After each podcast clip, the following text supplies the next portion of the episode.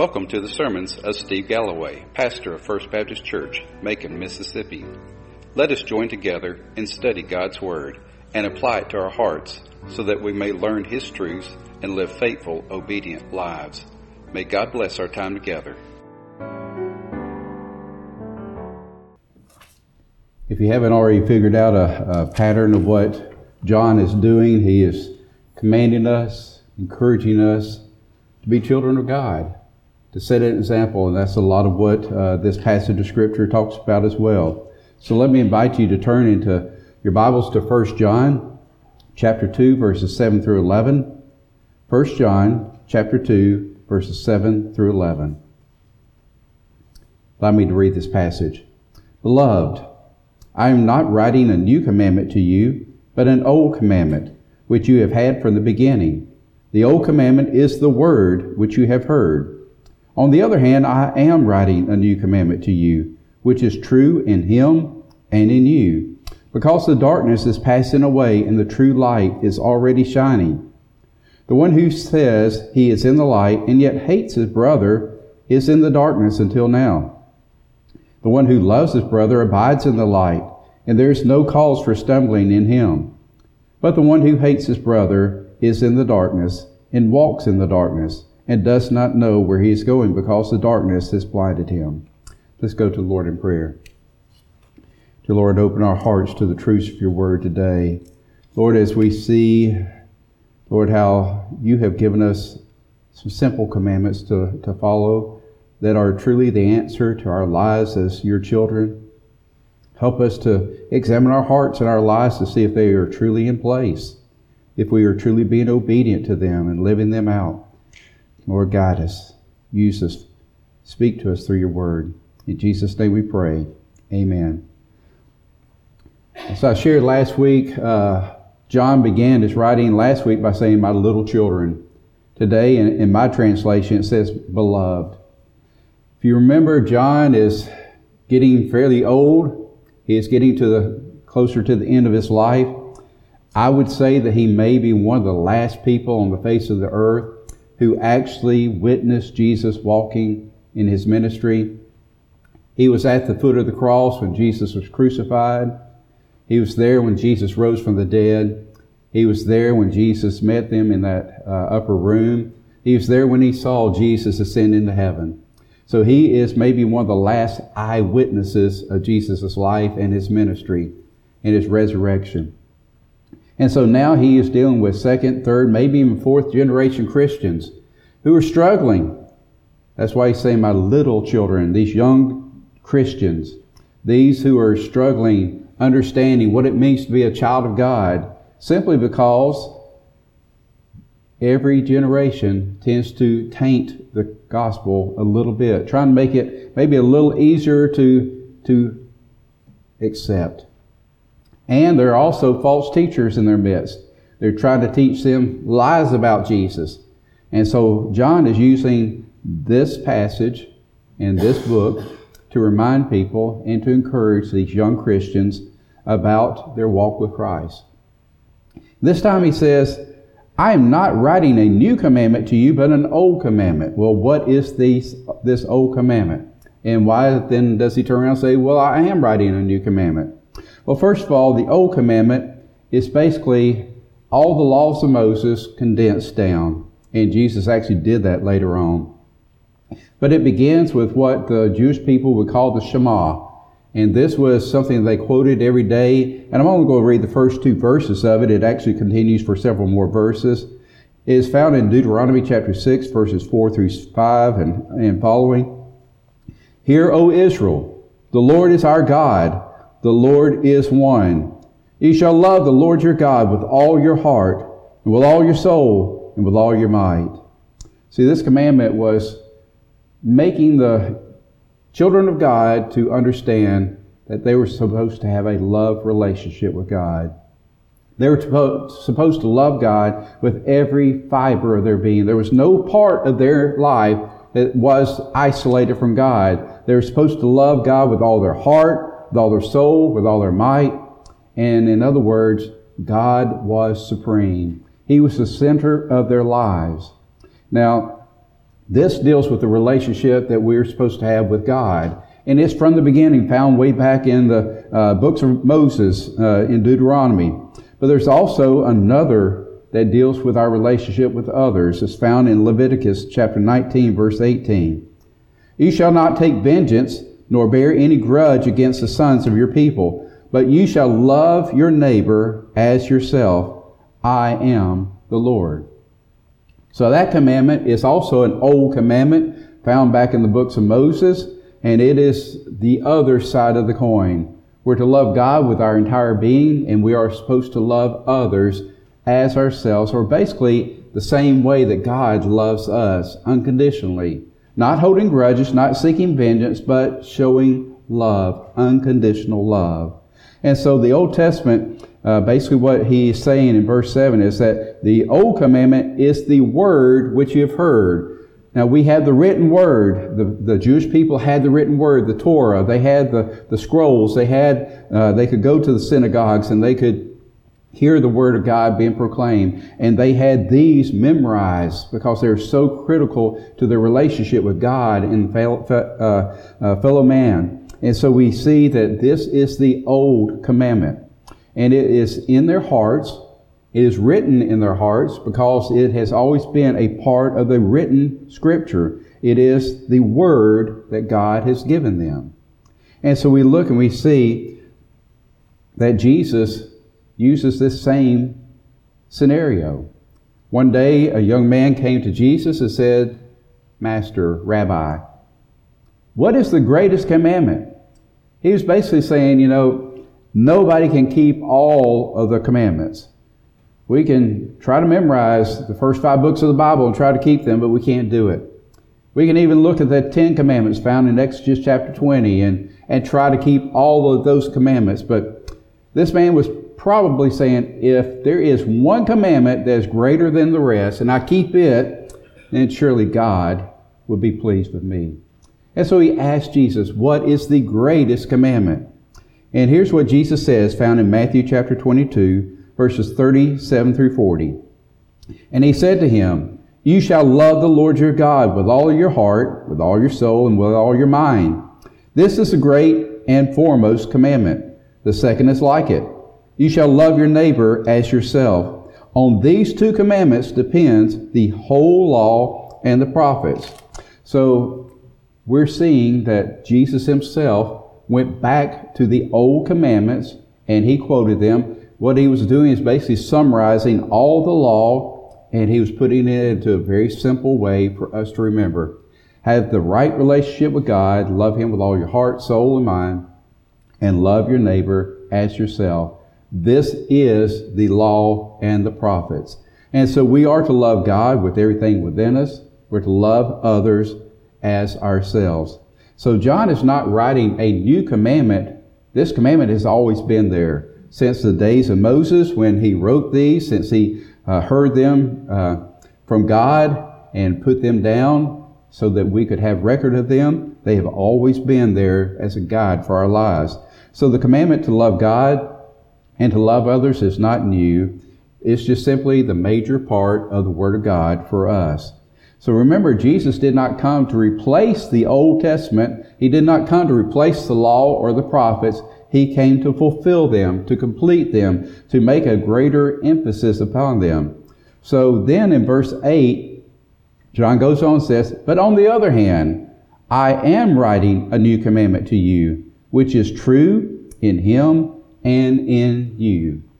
So, what is this new commandment? It's the old commandment being lived out. That's all it is. The, the two commandments are the exact same thing love God with all your heart, soul, mind, and strength, and to love your neighbor as yourself. But here's what happened Jesus came, God the Son came to earth and began living out these commandments. He showed us how to be obedient to the Word of God. It's one thing to have a, a list of do's and don'ts and say, today I did pretty good at keeping the do's. May have missed out on a couple of the don'ts. Overall, I did okay. But it's one thing to have the Word, the gospel, the Old Testament, the law, and the prophets, and to study on them and meditate on them and to try to put them into practice. But it's another thing for God Himself to come to earth and to show us how to be obedient to them. That's what Jesus did. He, God, came to earth and fulfilled this commandment to love God with all your heart, soul, and mind, and to love your neighbor as yourself. So the new commandment is the old commandment being lived out in the flesh. Jesus has shown us by his very life how to live according to the Word of God. So he showed us through his action. The New Testament basically is the Old Testament being brought into life. Jesus comes and he shows us the perfect example for us to follow. So if anybody says, I don't know how to live the way God wants me to live, well, just read about Jesus. Read the Gospels, Matthew, Mark, Luke, and John, and you'll see the gospel, uh, the, the laws of God being lived out through the life of Christ. See, Jesus did everything that God commanded him to do. How do we know that this new commandment is real?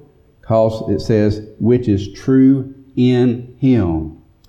This new commandment, love God with all your heart, soul, and mind, and to love your neighbor as yourself, is true in Christ. If it's true in Christ, then we are children of God and we are co-heirs with Christ. We are His brothers and sisters. Then the next part is true. And in you, in us. We as children of God, we as Christians ought to also live this way. This is the way we ought to live as well. We have the perfect example. We have Jesus to follow. If we just follow how Jesus did, then we will be in obedient to God. So Jesus lived out this commandment. Everything that Jesus did was in obedience to God. Jesus himself said, I cannot do anything but what God has commanded me to do. And so he was doing these things. He was fulfilling the commandment found in the Old Testament by living it out and showing us how to do so. So this commandment to love God and to love others is the evidence of faith in Christ.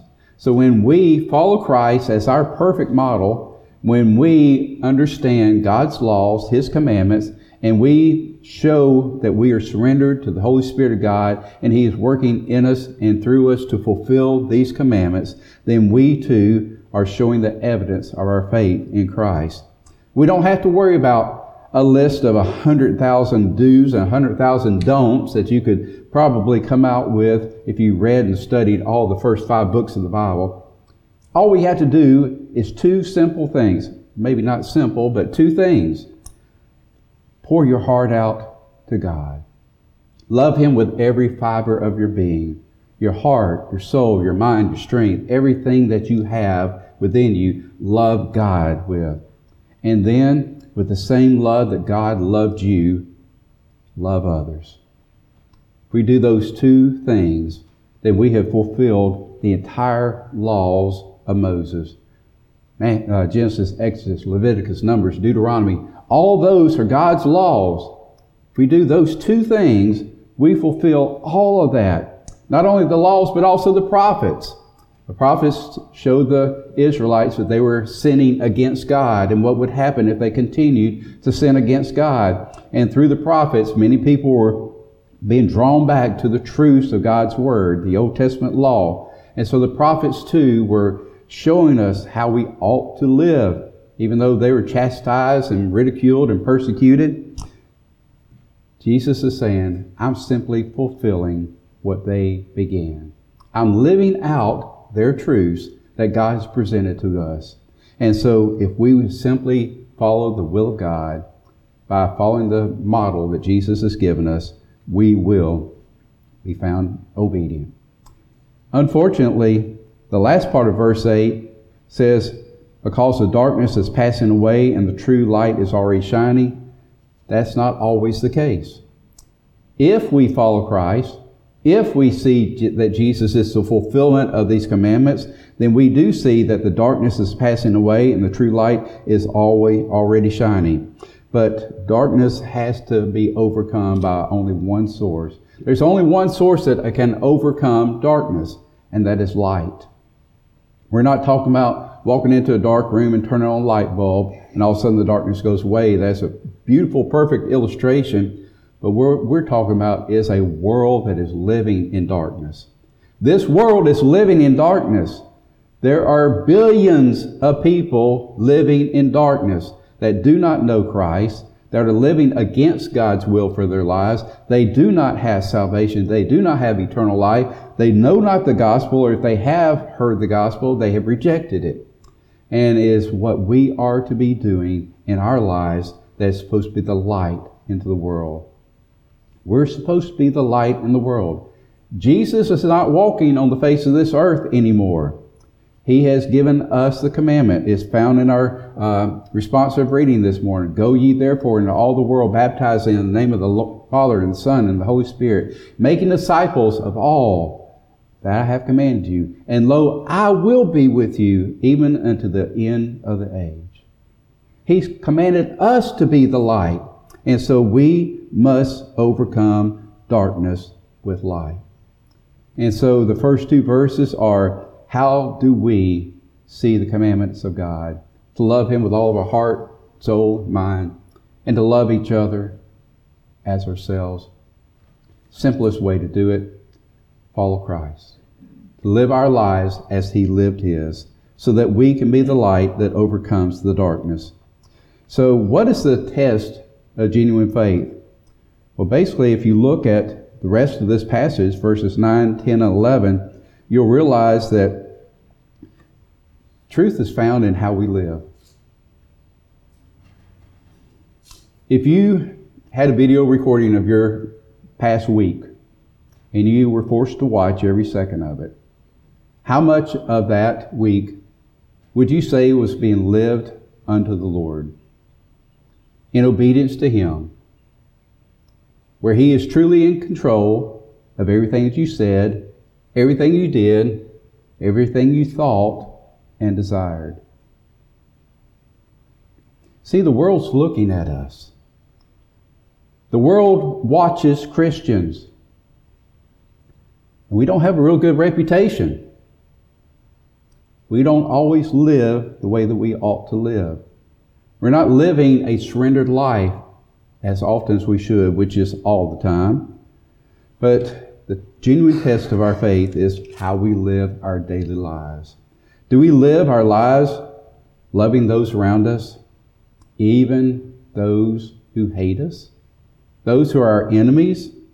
The real test for followers of Christ is that we're to love all people. All people.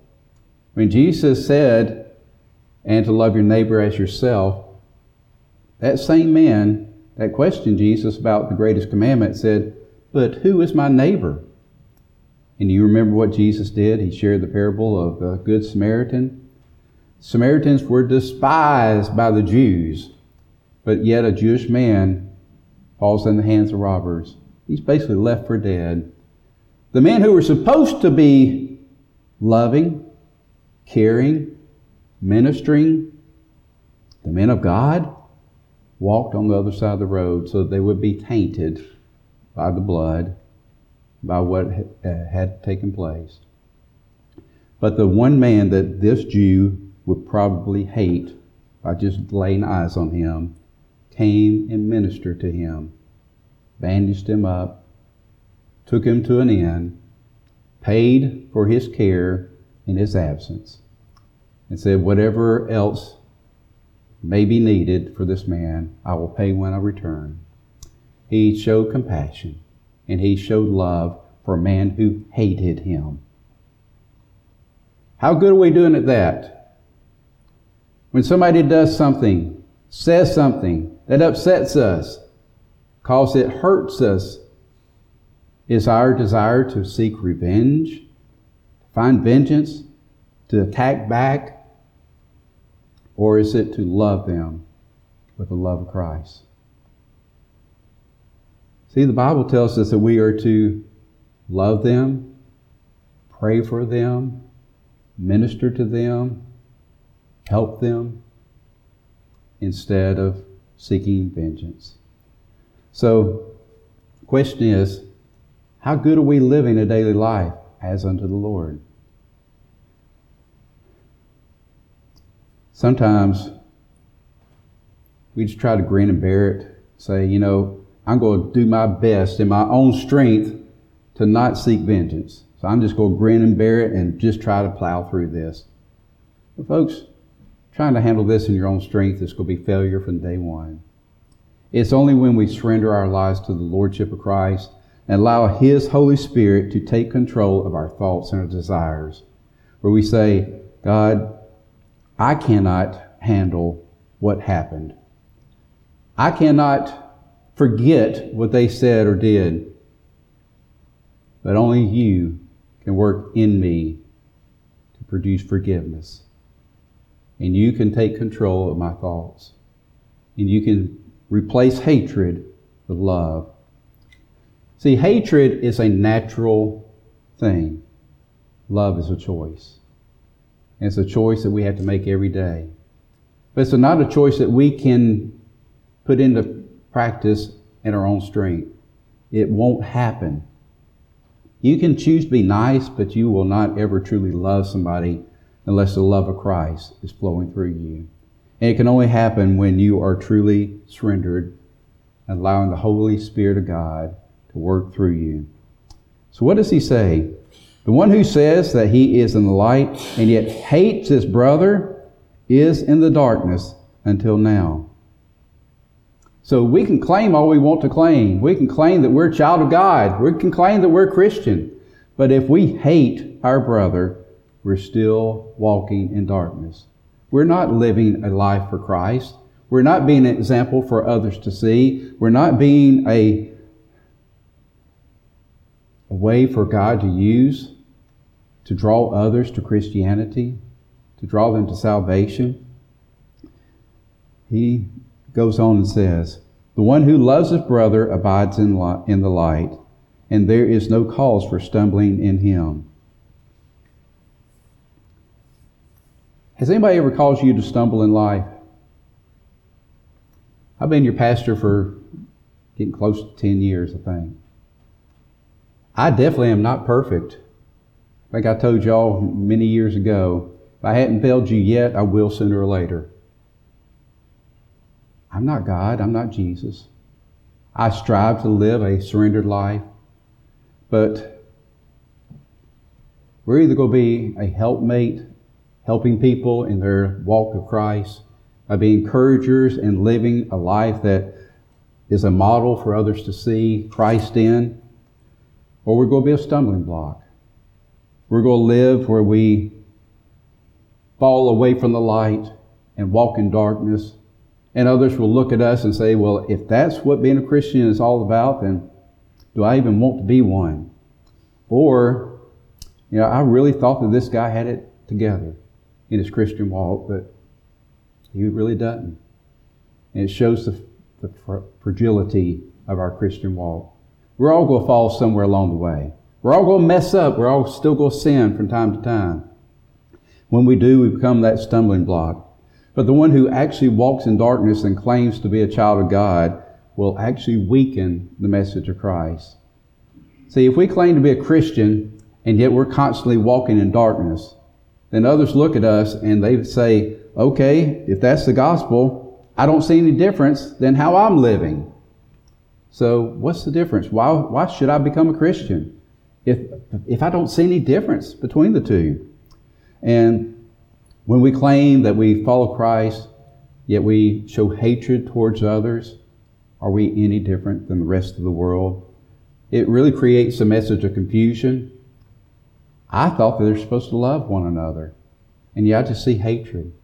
I see even within, the own, within their own church hatred towards others, where they're bickering and fighting with each other. That happens in far, far too many churches. What happens when a younger Christian, one who's not very mature in their faith, is trying to find somebody as a role model. Yes, Jesus is supposed to be our perfect role model, but let's be honest, we all try to look towards somebody that we can respect and say, now I see the love of Christ in action. That's what I need. I need that encouragement by seeing Christ living out in somebody's life. And so, if there's a young Christian that's looking for a role model, and they look at you as their role model, are we going to be a helper to show them the light, show them the way of obedience, or are we going to be a stumbling block? None of us should really say, you know, I'm the perfect model. But even Paul said, you know, I strive my best to follow Christ. In 1 Corinthians chapter 11 verse 1 he said, "Be imitators of me just as I am of Christ." So Paul was saying, you know, barring anybody else to look at, I may be the best thing physically here on earth for you to see. So imitate me as I strive to imitate Christ. Well, be honest with you, there are people who are looking at us wanting somebody that they can imitate. That will lead them to Christ. That will lead them into a greater relationship with the Lord. So, verse 11. But the one who hates his brother is in darkness and walks in the darkness. And he does not know where he's going because the darkness has blinded his eyes. Who are we supposed to follow? If you saw a blind man walking down the street with his cane. Maybe he would be somebody good to follow because he probably knows the way just by the feel. But if he's thrown out into a different world, different city where he does not know where he is, and he has no vision, would you follow him or her? Would you trust your life in somebody that could not see and did not know where they were going? Same goes true for who we follow. We need to make sure that anybody that we follow knows the way, that they know the way of salvation, that there is no doubt in their hearts or their minds that they know Christ, that they are surrendered to His Lordship, and that they are striving each and every day to live a surrendered life unto Him. That's who we need to follow. If we follow after somebody who is walking in the darkness who is blinded, then we're going to follow suit. We're going to walk in darkness as well. So who are we supposed to follow? Well, we have one perfect role model. His name is Jesus. Jesus showed us through his daily life how we ought to live. You know, Jesus didn't have it easy, did he? He personally handpicked 12 men to be his apostles. Two of those guys got into an argument about who was going to be greatest. They even got their mom involved. Can you make sure that my son either sits at the right or the left hand of you in glory? Jesus had to deal with that. Then he had good old Thomas who doubted. Did he hold that against him? How about Judas? Jesus never showed hatred against Judas, the very man who would betray him. He never showed anything but love and compassion towards him. In Jesus' ministry, he didn't go to the people who were flocking to see him. He didn't go to the ones who already believed that he was of God. He went to the publicans, the sinners, the down and out. He went to the prostitutes, the lepers. He went to the demon possessed. And he loved them unconditionally. He ministered to them, healed them, forgave them. That's what he has shown us to do. Do we only hang around with people that believe the same way that we do? Are we willing to venture out a little bit and say, Lord, there's obviously people that come across my path that are different. Don't believe the same way I do, but how can I be used to show your love towards them? Is there something I could do or say that might help them to understand that my love is unconditional, the same way your love is for me. That I'm not holding grudges. I'm not checking off boxes of whether or not you're worthy to be loved. I'm just loving you because God loves you. And because God loves you, I'm supposed to love you. See, love is a choice. Hatred is natural. If we do what comes natural, we'll hate the person because they're different. They don't believe the same way that we do. But if we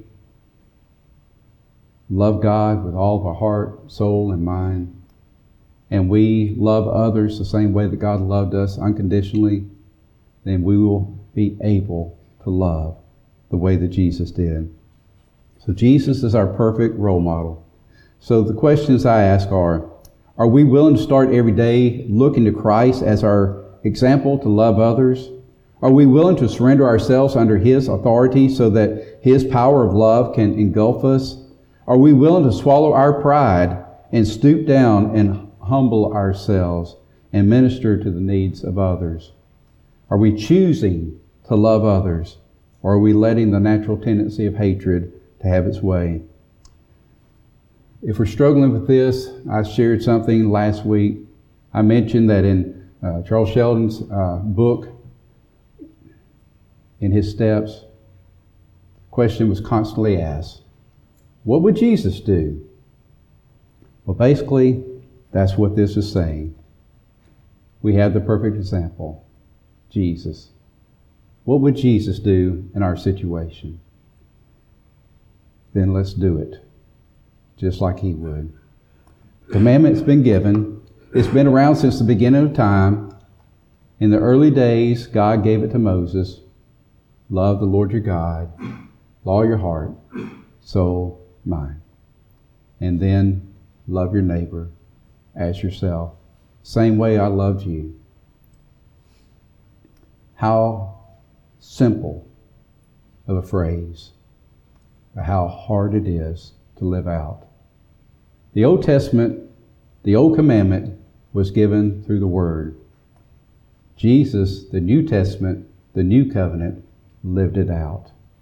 He has shown us how to live it out. Now let us go and do likewise. Let's bow together. Dear Lord, open our hearts to your truths. Lord, we've heard your word from the day that we first opened up the Bible and began reading studying, meditating on it. Lord, sometimes there's a disconnect between the written word and the living word. So you sent your son Jesus to live out your word. He has shown us how to live.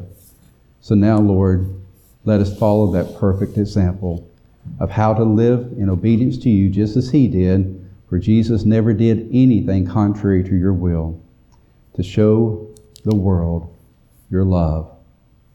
May we minister to those who hate us. May we love them with the same unconditional love that you loved us with.